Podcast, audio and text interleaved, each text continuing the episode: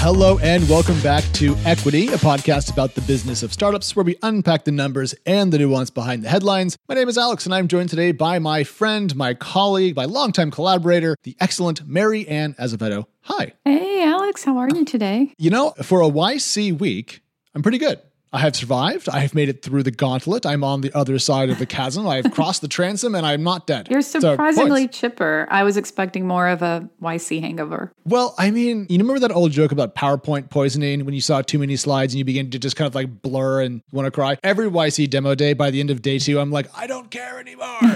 But like, it's so hard to get cynical when so many people who have an idea they're excited about are working on it and want to tell you about it. It's fun. Like, I fundamentally enjoy it. It's awesome. Yeah. Well, kind of a spoiler there. We are talking about Y C, right. But not only that. And I'll throw in there, uh, Natasha is off. She is back next week. She has not left the podcast. She's just been a very busy person. So we will have her back in the rotation next week. So if you've missed her, fret not. She'll be back. But today, Mary Ann and I are going to walk you through quite a lot of stuff. We are going to talk about Y C, some favorites, some trends, nothing too crazy. But if you didn't spend two days watching the show, we got you. Mary Ann, then we're going to talk about valuations in the context of Instacart and unicorns and what we learned from the co-founder of EquityZen. Then gaming, I know your favorite thing. Mary Ann, by the way, is the source for all your Elden Ring tips and tricks. We'll also talk about the Axie Infinity hack and then Ampverse, which is a very interesting esports company from Asia. And then, whew, we'll talk about the adaptation of social networks from the lens of Instagram, Meta, and some startup news. Mary Ann, did I forget anything? Is that the list? I don't think you got it all, Alex. All right. So Y C this week, a couple, I almost said a couple hundred. It's actually four hundred companies. Right. I want to dig into the fintech side of things. I know, Mary Ann, we spend a lot of time on this show talking about fintech, but we do because it matters. And that was very evident at the Y C demo day this time around because there were dozens of fintech companies. Yeah, nearly three dozen to be exact. There were thirty-five international fintechs in this cohort. That's not including crypto companies, which even though they're technically fintech, they were under their own category. So under international fintech, what was interesting to me was the variety of countries that were represented. There was Indonesia, Vietnam, Costa Rica, which I, I never hear of startups out of Costa Rica. So that was intriguing. Nigeria, of course, Kenya. Of course. So I think this kind of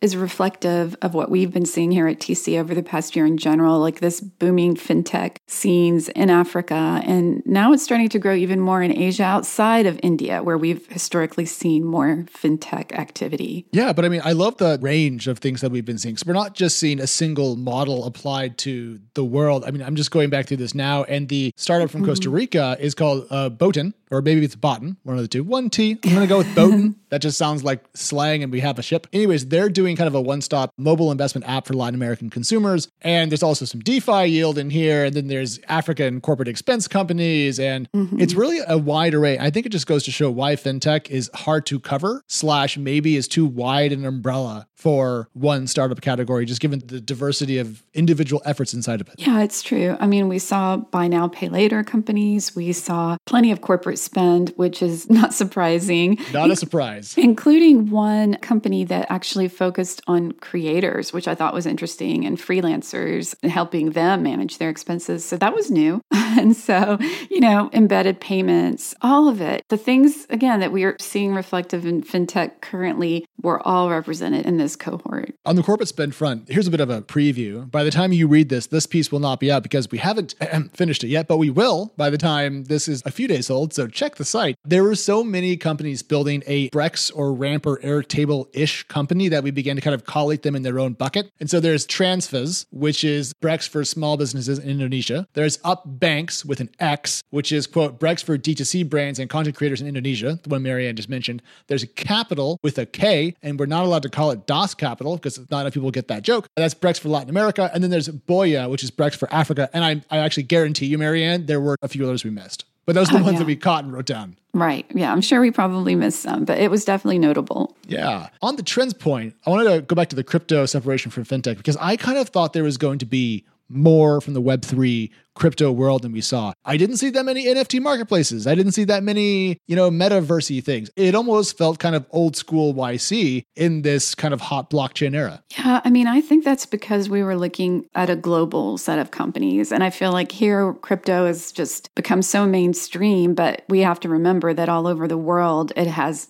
not. And it's still very much like this emerging thing in a lot of markets. So maybe next year we'll see more. I think there was a total of about twenty-five that Lucas Matney took a look at. Yeah, I think that's about right. So a good number, like not zero, but right. twenty-five out of four hundred fourteen, well, it's just lower than I expected. I mean, that's a pretty small overall percentage. It's single digits, right? Which right. is, I would have guessed fifteen to twenty percent was kind of my mm-hmm. bias going into this, but you know, proves what I know. A couple of other little standout facts. India, as always, did very, very well. I think it was the second most represented country. But the thing that really caught our eye, and we covered this, is that Nigeria was third. Nigeria yeah. was the third most popular country for the founding location of Y C companies in the winter twenty-two batch. And Mary Ann tells me two things. One, Nigeria is certainly the dominant country for startups in Africa, comma, Africa's a big deal now. Just flat out, period, big deal. Yeah, I think it's the first time that Africa was in the top three, right? Yes, I think it's the first time an African country made the top three country list for a number of startups in a demo. Right, it's, thank you for It's a very specific fact. I'm that. To, yeah, I, to, I, to get right. I think, again, it's not surprising because a lot of this we could see just based on our site. We've got Tage and Annie in Africa doing some excellent reporting. Tons coming out of Nigeria specifically, but other countries as well, Kenya. And I can't think offhand of some of the other hot countries there. But yeah, this is interesting. And I don't think it's some passing trend. I think it's probably something we could see again next year. Yeah. Well, I mean, next year. Don't you mean later oh, this year when we right. have the I other forgot. Y C demo day? Yeah, I four hundred forgot. Companies a year. Not enough. We need to have eight hundred or whatever it is. Yeah. Mary Ann, I was going to do a couple of favorites. How does that sound? Yeah. So I helped... Okay, so every demo day, T C writes up a lot of coverage on the companies because it's a lot of startups and that's what we cover. And then we do some favorites. And I helped kind of put together our favorites posts. So I'm going to call out some favorites and who liked them. So if you want to just dive into a couple of picks, here's some suggestions. Christine Hall from our team, also has been on the podcast, really liked Luna Joy, which is mental health care for women. Natasha Mascarinas, you may have heard of her if you listen to Equity. She liked a company called Kagaz, K A A G A Z, a Delhi-based startup to make it easier to run your business from your phone. I thought Peak Flow was cool, which is kind of Build dot com for Southeast Asia. And Mary Ann, you liked a company called DigiVentures, I think it was? Yeah, DigiVentures, based out of Argentina. And I was just, I was really impressed with the traction. They've been around a few years. They're trying to help banks digitize, which, you know, in Latin America, that's really ramped up over the past couple of years. So they were definitely in the right place at the right time since they started this uh, four years ago. So as soon as all these banks were like, hey, we need to get to digitizing, this company was there. And yeah. they already have, like, I think they said they're live with thirty clients, including seven banks in nine countries. So I was impressed with the traction. No, no, I, I dig that. And just to close off our look at this particular Y C batch, because there's so much coverage on the site, I don't want to overly index on it. My favorite of the whole two days, and I saw probably eighty percent of the presentations, I had to do a meeting here and there, but I really tried to stay tuned in, was Andi, A N D I. Search for the next generation is the tagline. They have some cool search tech. They are kind of like, I think, taking aim at part of what Google does, which is a big market, huge T A M. And I love to see startups not dodge incumbents, but go straight for their jugular. So Andi, A N D I, really caught my eye. Search is cool. With that, Mary Ann, I think we can finally drop Y C, the accelerator, and instead talk about a Y C company called Instacart. Yeah, that's right. Sometimes we forget that, right? It's been a while. I know you've been on the fintech side of things, so a little bit less focused on the grocery delivery service side of things. But just before we get into into what happened, what's your current read of the grocery delivery market as a consumer? Did you find it an appealing thing to use, or is it mostly something that you talk about in the abstract? Yeah, so honestly, I got into the grocery delivery bandwagon about six years ago and not using Instacart. The grocery store that's very popular here in Texas is called H E B. It's based here. It's one of the top grocers all over the country. So they came up with curbside pickup six years ah. ago. And as a mother of two who dreaded having to spend two hours going grocery shopping with a, a young child who wanted everything off the shelves, this was a godsend. And so I started doing this six years ago, way before the pandemic even started. I never really used Instacart, to be honest with you, but I know a lot more people did turn to it during the pandemic. Absolutely. It was an enormous time of growth for the company. Instacart was raising what it felt like every other week. It was actually every other quarter, I think, but it felt like it was faster than that. And then the company really kind of didn't grow that much last year. On one hand, Mary Ann, I'm like, hey, you know what? Reasonable. It grew so much in twenty twenty. Holding on to all this twenty twenty growth and putting some more up in twenty twenty-one is impressive. The downside was it was valued at nearly forty billion dollars. And that's a valuation that demands faster growth than the company could essentially deliver last year. And I don't mean that ironically. Just I think every time we say deliver now, it's going to be kind of a tinged word. But they have repriced to some degree down to twenty-four billion dollars. And the conversation really here is they did this so they could better price employee compensation in terms of equity and make it a bit more fair and reasonable and therefore better retain talent and then also maybe have a better chance at hiring the talent that they want. So kind of like an admission that things had changed at the company and in the market, and it really set headlines. I mean, Mary Ann, this was everywhere. Yeah, yeah, it was. And I just want to be clear to make sure that we all understand. So this means that employees could get shares at a lower price. Kind of. So let's say, yeah. Mary Ann, you're joining Instacart, and I'm thinking Mary Ann is going to be a great C E O. Let's pay her, let's put as part of our compensation one hundred million dollars in stock because Mary Ann's just worth it, worth every penny.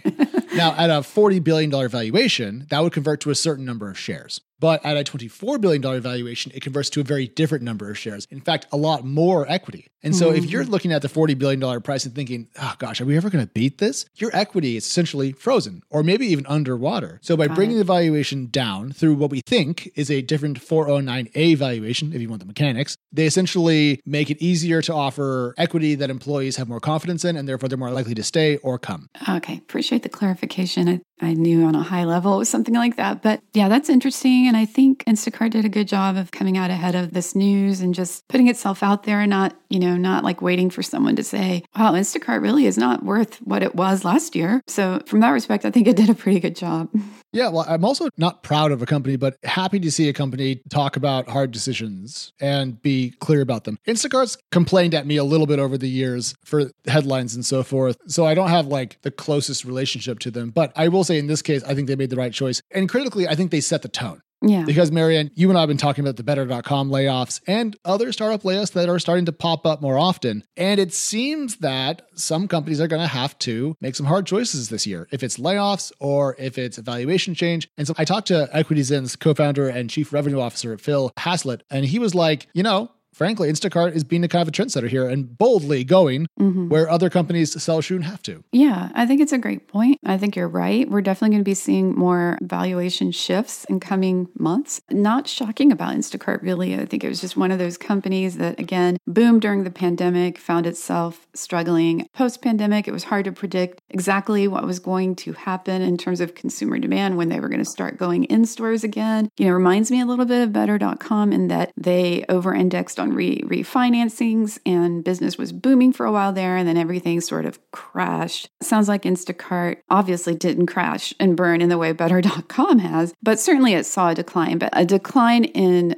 not growth didn't decline, like it still grew, but at a slower rate. Isn't that right, Alex? Yeah. Yeah, companies like Instacart that are posting simply enormous revenue gains as the market kind of turns towards their business model can raise just enormous amounts of money because they have so much momentum. But that valuation isn't really set at where they were per se. It's set at where they're going to probably be going. Yeah. And so if your growth slows from triple digits to low double digits, nothing really shakes out the way it was supposed to, and you have to make some choices. Now, this is kind of a talking point for what I'm calling paper unicorns, for lack of a better phrase, but essentially companies that raised a lot of money last year at a relatively high revenue multiple and are now going to have to choose between not hiring or layoffs to conserve cash, to have more time, to build more, mm-hmm. or to like take a valuation cut. Right. I mean, I don't want to say it, but there may come a time when flat is again the new up. Yeah. But I feel like every time we say that, the market then shoots up fifty points the next day. So I'm, I don't want to, maybe I should jinx it in that case.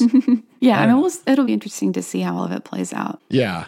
I'm just curious to see if we're going to see more Instacart style repricings, or we'll see more investor-led repricings in next venture rounds, or we'll see more layoffs. Like, what's the mechanism that becomes the the thing? It might be a little bit of all three, although with your first one, I feel like not as many companies are going to be super public about it in the way that Instacart was necessarily. But, you know, last year we saw so many companies raise in quick succession with valuations quadrupling even in some cases. Oh, yeah. Obviously, yeah, that's probably not going to be happening as often. So yeah, you could be right about the flat. Being the new up. Mm-hmm. So before we move on to the gaming world, let's circle back to fintech. Better dot com fits into the fintech world, even though it's pretty much real estate tech or consumer. What the hell would you call Better dot com? Yeah, I mean, it really, there's so much overlap, right, between fintech and proptech, but, you know, it helped make the loan origination process easier and faster. And and to be clear, it did. It did at one point really do that very well. So from that respect, I still would consider it a fintech. Okay. By the way, there's never been a time in history when accelerating the pace of mortgages and mortgage origination has led to any issues. So I'm glad that we have no historical overhang here to worry about. And if you're younger than twenty-five, go look up what I'm talking about. Okay, because I'm just curious about the fintech world more generally and how much trouble there might be. Because I feel like last year, it was probably the hottest space apart from crypto. And you were running around like the proverbial headless chicken, trying to keep mm-hmm. tabs of it all because it was so much. Mm-hmm. And so I'm curious if there's actually more weakness in fintech than we might have otherwise expected, given that we're seeing some issues. I'm curious if they'll become kind of legion in the fintech late stage space. Yeah, you know, I covered this in my column last week. You know, you helped me write the headline for that. Thank you, Alex. I do think last year was just too nuts. We all kind of figured that was not sustainable, even in the fintech world. It was just too much money going into companies, very, very early stages. So I think, you know, we're going to see fintech investors are going to take a little bit more measured approach and let some of these companies prove themselves. All these promises that were made last year are like, okay, now show us, show us what you can do before just writing another check. So like, let's see some real traction or, you know, I would hope that investors are going to be a little bit more, what's the word? Conscientious, uh, engaged, yeah. polite, yeah. More, do, more due diligence prior ah, to writing engaged. checks. Yeah, so we'll see. I will say on a personal note, I kind of am happy that there's a little bit of a slowdown because even though my inbox is still a disaster, it's a little bit less of a disaster than it was, say, third or fourth quarter of last year. You know how I fixed my inbox? Yeah, I know. You tell everybody, though. So I, I just didn't read email for a couple of weeks. And now Google Inbox just marks nothing as priority because I didn't read anything for so long. I trained it that all email is bad. And so now I don't see a lot of email. It's great. I finally have the inbox of my dreams. Love it. Oh. All right, let's talk about gaming. We were going to talk about gaming from a different perspective, but then something happened this week that really kind of added to this theme. And Mary Ann, it's the Axie Infinity Ronin Network uh, exploit, maybe, let's say, yeah. that ended up leading to a roughly six hundred twenty-five million dollars decentralized finance hack. So, first of all, how much of those words made sense? And how much should I try to explain this and make a fool of myself in front of our dear friends? Yeah, I mean, I think on a very high level, we can explain that this company is what you would call a crypto gaming giant. Our new reporter, Jacqueline, described it as such. Raised last year at a three billion dollars valuation. Oof. And then found out like days after the fact that it had been hacked and that users lost a lot of, what, coins, I guess, and it amounted to six hundred twenty-five Five million dollars worth. Is that yeah. is that right? Yeah, I'll take most of that. So the way that I understand it, and like as long as you and I can both get to eighty percent, I figure we'll overlap and get one hundred percent of it between the two of us. Yeah, we're over our skis, but this matters, and I think it just goes to show that having passing crypto knowledge is now kind of table stakes. So here we are doing our best. Mm-hmm. Marianne, we both know the Ethereum blockchain.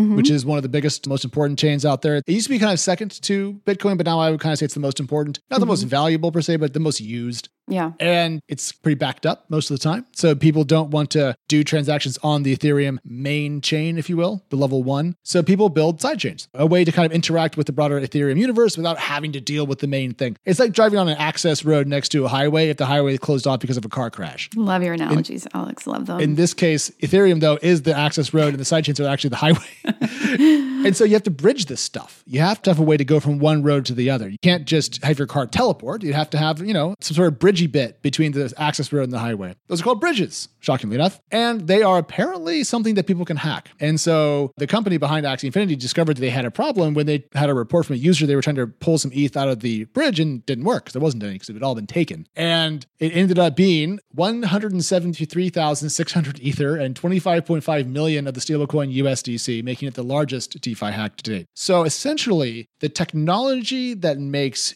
main chains more palatable for other companies have some structural current cybersecurity issues that are pretty bad. Yeah. Is my read of this. Like, it's not good. Yeah, I mean, pretty bad is an understatement in my opinion. And I think this actually is not good for the world of crypto because I think it points out that there are still, it's being decentralized, appeals to a lot of people, but that also can be a negative. And so this kind of think it probably happened more often. And from what I understand, like the users are going to get what they lost back, but the company's probably going to have to eat those costs. That's a lot of money to, or, you know, yeah, I'm not, I don't know what to call it anymore. Yeah, you can call it, money is good. Stored, yeah. stored value. You can pick a different unit of measure, if you will. But yeah, it's a lot of money. I mean, flat out, because let's say that, and I don't know that this is true, so I'm speculating here, but let's say that Axie has to essentially pay up the lost amount of funds as people try to remove money and kind of move between their sidechain and the main E T H, E T H net. Well, do they have to pay out six hundred million dollars? And if so, can they? And then if so, at what pace? And what does that do to their business model? And so I don't know if they can.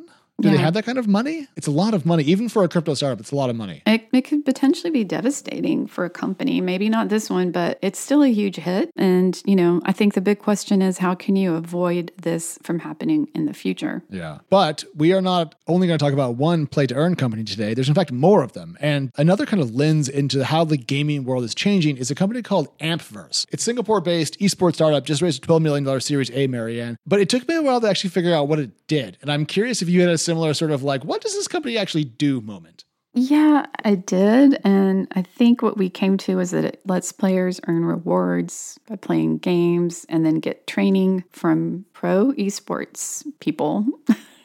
Yeah, it, it's a kind of a mix of like play to earn pros, play to earn support, maybe traditional esports and some other stuff.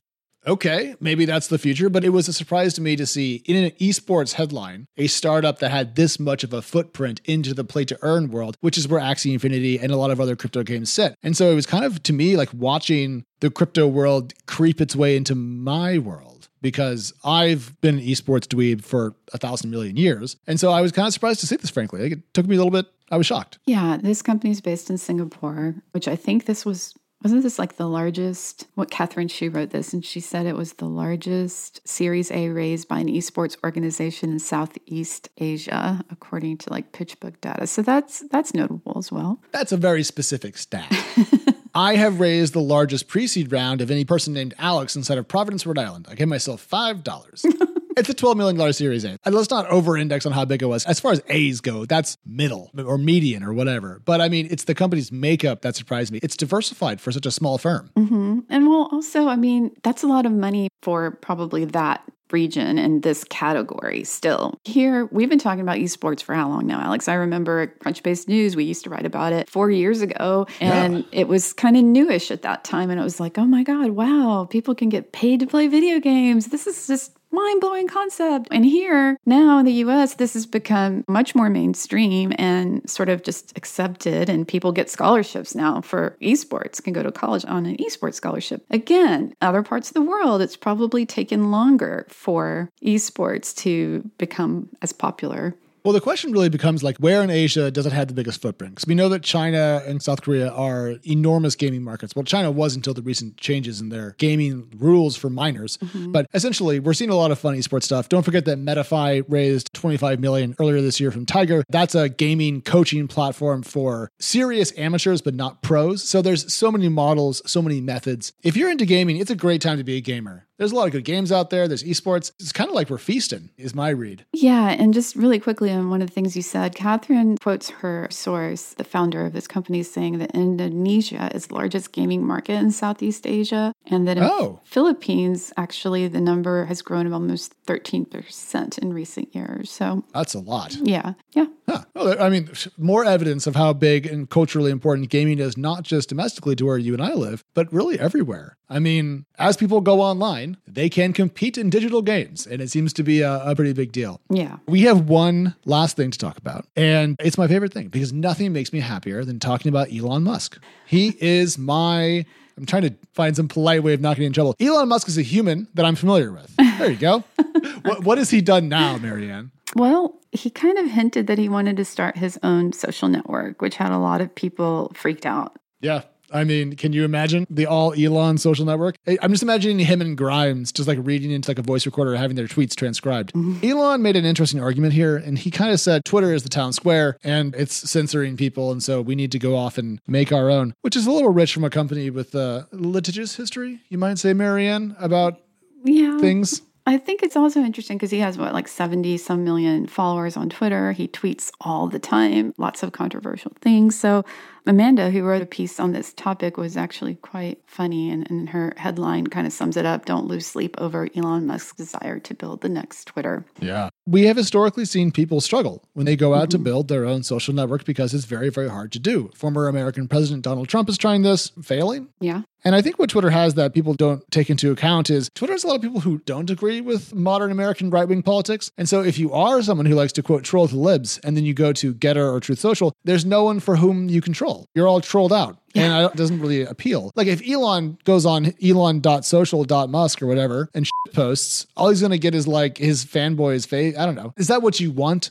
Is that really the thing? Yeah, I agree. You know, in general, social networking, it's a hard thing to do, right? Like, look, even companies that have been doing it for years are looking for new ways to keep users engaged and retain them and compete against other social networks, right? And we saw that in some other headlines this week. I will grab that segue and take it the rest of the way. And we're thinking about Instagram's latest test that's going to make it easier to support social movements through hashtags. There has actually been a really long history of Facebook properties doing things that allow people people to mention social, not phenomena, but like social efforts. Like I, I remember back on facebook dot com a thousand years ago, there was a very popular app when they first opened the ability to build on Facebook where you could like pick a thing and promote it on your profile and kind of support a social... Yeah, social cause, yeah. Yeah. So Instagram, I feel like it's kind of following those footsteps. We know that they're a little worried about some competitors. And so I think as Instagram looks to kind of retain its user base, Facebook's broader corporate structure is kind of worried. Mm-hmm. We learned this week that Facebook paid a company, what's the name of this? Targeted Victory to, quote, orchestrate a nationwide campaign seeking to turn the public against TikTok. I don't know if I can improve on that. It's one of the funniest things I've ever read. Facebook, it turns out, is the company you thought it was and has the moral fortitude of a tapeworm. Yeah. I mean, this story was just kind of made jaws drop everywhere, right? I think the campaign included things like getting op-eds and letters placed in newspapers all over the country, just promoting dubious stories about alleged TikTok trends that originated on Facebook. Right. Things like that. Here's a question that I have. Do people just not have like a moral compass? Like, do they just not care when they're being hypocritical and horrible? Because like, I feel like I would feel bad. Like I would be like, huh, here I am trying to astroturf, slander, not in the legal sense. I mean, that just in the definitional English sense, against TikTok for stuff that we did. Like, how do you go to bed at night and be I like, mean, I'm a good person? No, there's no conscience, clearly. I mean, where there's a quote, Washington Post that, that yeah. broke this. The dream would be to get stories with headlines like From Dances to Danger, how TikTok has become the most harmful social media space for kids. Let's make sure we should point out that Facebook has been losing younger users pretty dramatically, right, over the past couple of years. Well, yeah, that's because Facebook has become essentially a Florida retirement community, and Instagram has become some sort of like twenty sixteen version of influencers from L A. Boring! Like f***ing boring. Who gives a shit? Yeah. Uh, WhatsApp is still pretty good, but that's not where the money comes from. And so TikTok rolled in with a much better experience, and I think the ability to drive culture. Because TikTok yeah. has led to music becoming popular, dances becoming popular. Center of the spotlight is how it feels. Yeah, I mean, and you know, I'm going to say this. I hesitate almost to say it because I don't want in any shape, way, or form to defend anything that Facebook has done or Meta has done here because I don't like. I can't wait. I don't support or condone next. it. But I did read a pretty horrific article the other day that maybe was placed by Targeted Victory somewhere yeah. about a kid who like set himself on fire based on a video he saw on TikTok. Well, you know, these things are going to happen. Kids are going to be dumb all over the world. Not to, you know, that sounds mean that I'm calling this kid no, no. dumb, but like doing a dumb thing rather. Yeah, there you go. So, you know, I can't say this is necessarily TikTok's fault, but surely there is some questionable stuff that does take place on there. So not diminishing that it is highly entertaining to people of all ages, because it is, but like maybe it can also do a little bit better on some sure, things.